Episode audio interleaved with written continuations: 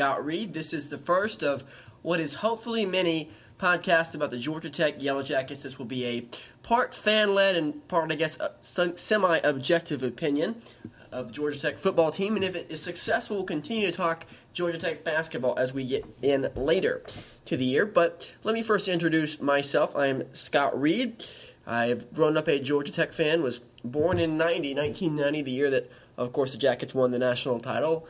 I went to, or I am told that I went to all of the home games as an infant, and really since then it just uh, kind of blossomed, and, and I've always been a Tech fan my entire life. I'm now 22, uh, for those of you that can do the math, here in 2012, and uh, been been going to games ever since I can remember. Been to numerous road games, championship games, bowl games, uh, and of course home games at Bobby Dodd Stadium.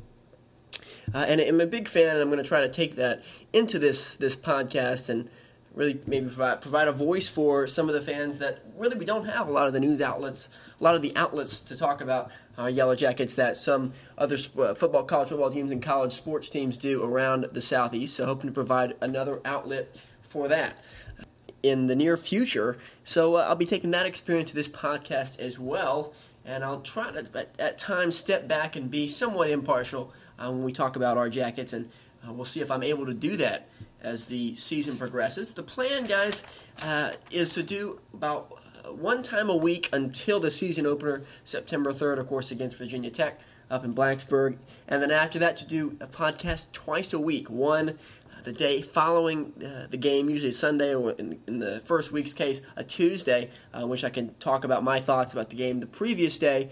Uh, and then later in the week, as we get closer to the next game, I will do a preview episode uh, in which we'll look forward to the fall, that, that next Saturday's game uh, for Georgia Tech. So both of those, uh, hoping to do that twice a week, as I said, during the fo- during the football season, and uh, it'll be football focused for the most part for the fall, although I do love Georgia Tech basketball and Georgia Tech baseball, but basketball also holds a special place in my heart. And if this is successful and I decide to continue doing it, then uh, we'll likely see an extension into the winter to talk about some Georgia Tech hoops. But for now, let's talk about Georgia Tech basketball. Uh, excuse me, let's talk about Georgia Tech football. And really, let's uh, let's get right on to it here. We're in the middle of August. August 16th is the day of this podcast. About between two and three weeks uh, before the Virginia Tech game that Monday night. I'm hoping to go uh, up there to Blacksburg to make the trek, as I'm sure are many of you uh, looking to make that trip. I, I did make that trip back in 2006 when uh, we had, of course, Calvin, Calvin Johnson, and Reggie Ball. Uh, that was the year we won the Coastal Championship in the Atlantic Coast Conference, and uh, we put a little bit of a shellacking on the Hokies that year. I believe it was 38 27 was the final, and I was up there for that with my father. Uh, and uh, we'll do more preview of the Virginia Tech game as we get closer, preview of the Hokies. Uh, so we don't want to dwell too much on that, except to note that really, when I look at the way this offseason has progressed, and we'll talk about uh, the offseason and summer practice as we get later in this podcast, but really the whole tone of it, I think, has been affected by the addition, uh, by the movement of this Virginia Tech game to the front of the schedule. And maybe it's just myself imagining things, but you, know, you listen to, to quotes from the players and from the coaches. There's much more of a sense of urgency this uh, summer leading into the fall practice. You are opening with Virginia Tech. You are not opening with uh, Samford like we have uh, in the past, or in the past we might have seen a Presbyterian who we have in week two, maybe being an opener for Tech. It's not that. It's Virginia Tech, and just recalling you know Tech schedules of, of, the past, I would say this is the biggest season opener for Tech since the 2006 Notre Dame game when uh, Brady Quinn, Charlie Weis, uh, Tom Zbikowski, and the Fighting Irish came to Bobby Dodd Stadium, and of course we saw College Game Day make its appearance on on campus. We knew that was coming. That was certainly a big season opener, and I would say this is the biggest since then. You can argue it's even bigger than that game because it's an ACC game, because it's a Coastal Division game. But the buzz, I think. Uh, really hasn't seen we haven't seen anything like that since 2006 and i think that although we lost that game against notre dame that georgia tech did I would say that was a positive going forward, and I think maybe the buildup of that and the confidence we gained from that game might have been a reason why we were able to go on and win nine games that year and win uh, the Coastal Division Championship. So I, there's been a lot of conflicting opinions about having this game at the start of the year, uh, the, tech, the Tech Virginia Tech game. I like it now. Ask me on September 4th whether we've won after we've won uh, hopefully, or, or, or be lost, and I might have a different answer for you at that point. But uh, so far, I really like it. I like the way that it seems really to focus guys here uh, in the off season. Uh, so, so let's get into some now some news uh, from Georgia Tech. Some of the things that's kind of dominating the conversation this week. We are in summer practice, and they are entering two days, a few sets of two days down there at Rose Bowl Field, and. Really there's only there's certain things you can look for I think in summer practice and some things you can't. What I like to do as a fan, it's easy to get absorbed in it. Uh, it's easy to look at these quotes, try to overanalyze a lot of things. Well, I can tell you uh, what the coaches are going to say uh, pretty pretty much. Some days they're going to say, well, we came out really great today, we're excited, uh, but let's be cautious. Other days, well, we came out really sluggish.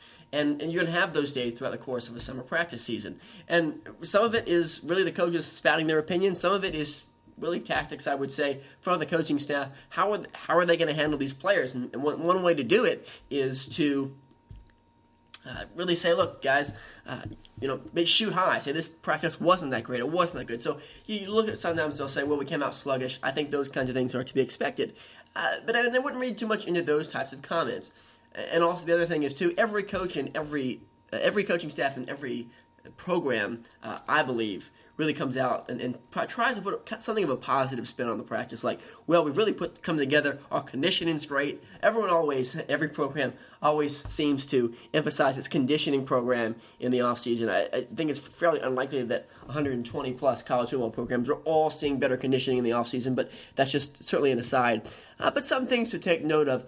One thing that really I think is uh, interesting for fans to do, and what I always do when listening uh, when, reading these updates from practices, see who the guys are uh, that coaches are saying stand out. Coaches and other players. And usually there's a handful of guys that you're not used to hearing about before that are standing out. So, uh, just talking about a couple of them, I can tell you right now, just off the top of my head, Fred Holton is a guy at safety that we didn't see a lot of last year. Of course, he was injured, so he redshirted. He will now be a redshirt freshman. Will Holton, the safety, and a lot of guys are saying he hits really hard. He's an excellent defensive back.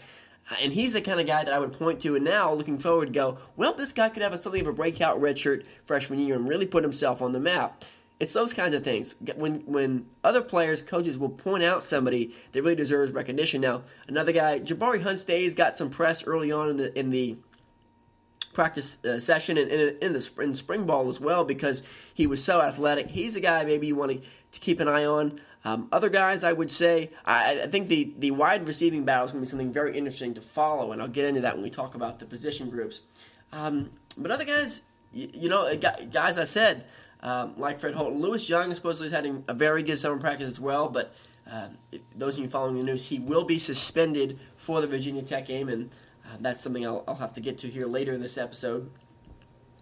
Uh, but other than that, I think a couple of the, the A backs that are really getting a lot of work. Robbie Godhigh uh, is an example of something somebody that really we didn't know much of at all. And uh, before this summer practice season, he's come out, and the players and the coaches are really saying a lot of positive things about him. So circle those couple names, and uh, really, that's those are the kinds of things I look for when I when I read about summer practice. Who are the standouts? Who are the coaches and the players they're mentioning? Now uh, let me get to uh, a couple of position group discussions. I want to do that here uh, in this inaugural episode of Jacket Talk. I'm going to try to get, I think I divided the team into nine position groups. I'm going to try to get to three a week uh, leading up to the season opener at Virginia Tech.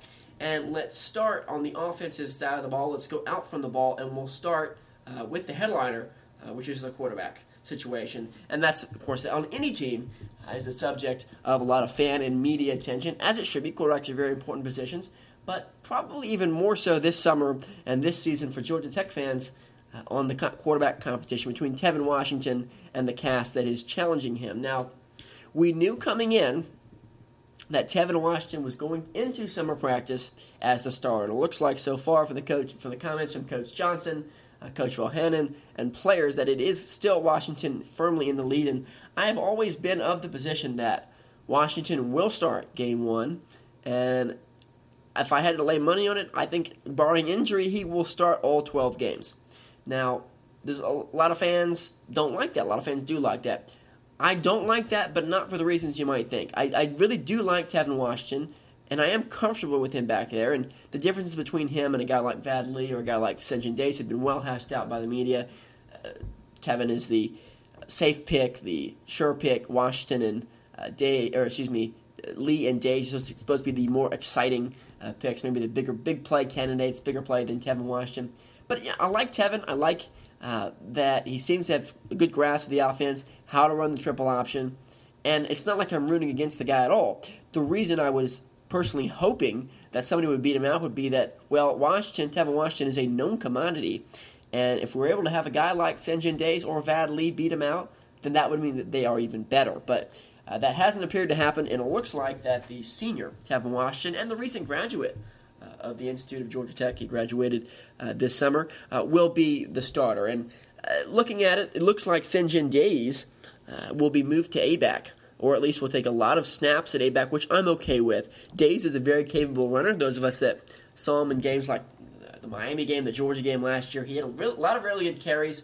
His flaws seem to be that he is not a great handler of the ball, and that he has been known to fu- uh, fumble it uh, if he's uh, if he's hit or pressured.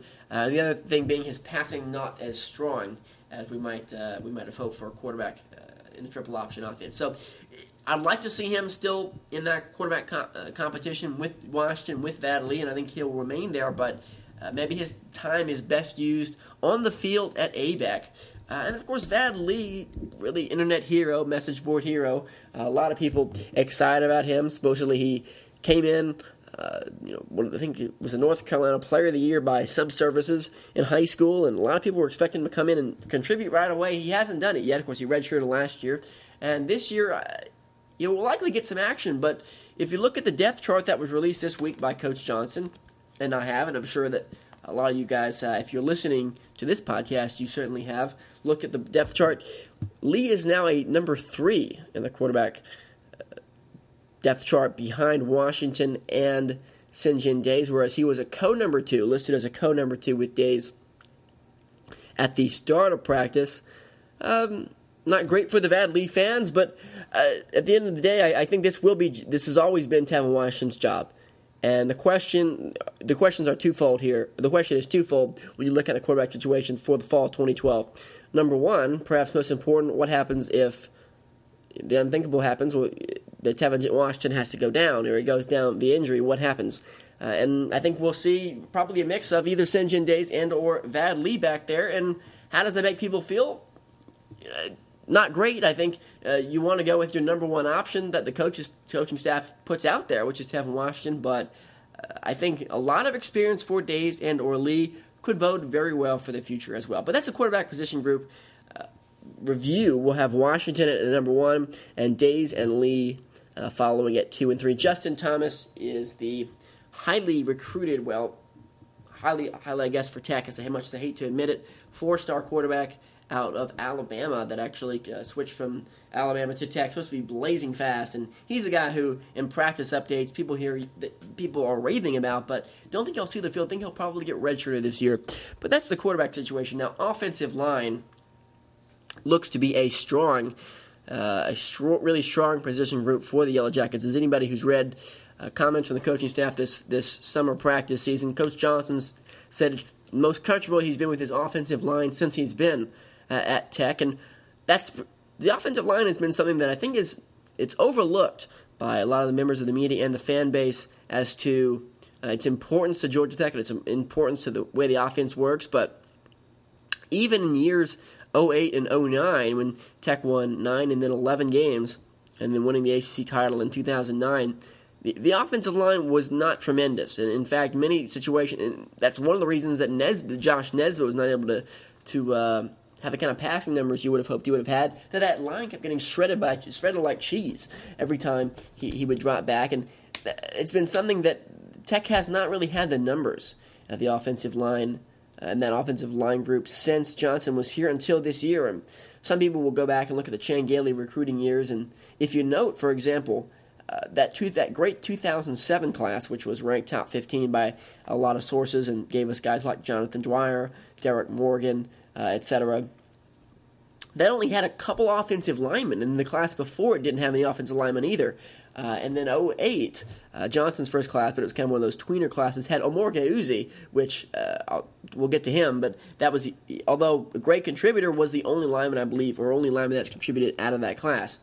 So, really, though, this year Tech has finally built up a number of years of strong offensive line recruiting, getting those numbers up where uh, some injuries, if they happen on the O line, which is quite common, will not decimate this team because really Tech has some of the numbers, some of the guys, the backup position, backing them up to throw out there and do well.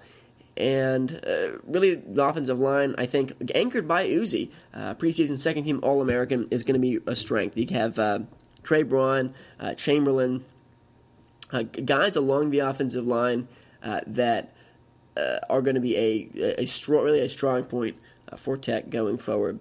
the third position group we're going to look at is going to be the B-back situation. We have David Sims, who's changed numbers uh, by the way, I think he's changed to 20 or something in the 20s. He had number 7, but he changed it uh, going into this season. Sims will maintain the number 1 position at B back. Zach Laskey, number 37, will back him up. Um, Laskey had some good games last year. You wouldn't you wouldn't know him as an explosive kind of back. Um, maybe that uh, some of the other guys are, but great yards per carry and coaches have thought enough of him to put him second in the B back position. Third would be Charles Perkins.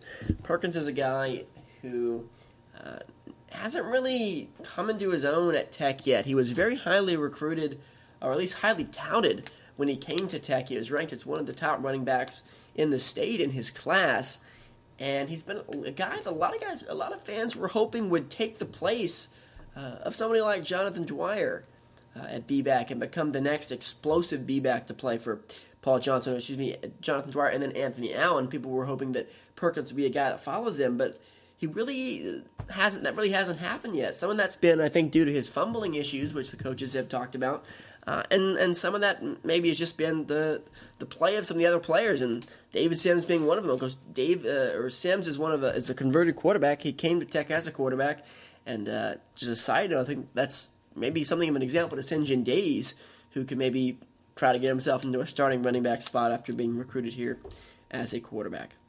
But that's it. That's it for the update on the three position groups. We'll get to three more next week as we continue with episode two of Jacket Talk. But don't go anywhere. We're still uh, we're still a couple more things to discuss. Uh, one note I was going to say was a, is a note on recruiting.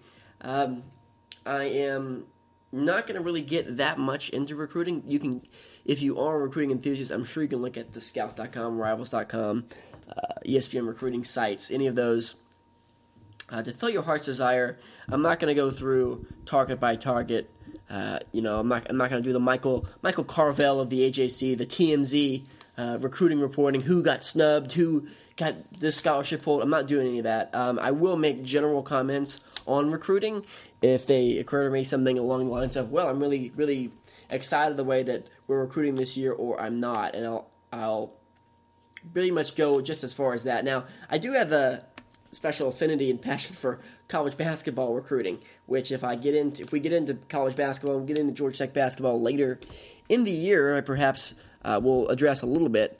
Um, but that's a little easier to manage too because there's fewer players. But overall, I'm not going to get that much in recruiting, so don't worry. Uh, for those of you, I'm not going to uh, I'm not going to indulge you with a lot of 40 times uh, and bench presses and all that, so don't worry about that.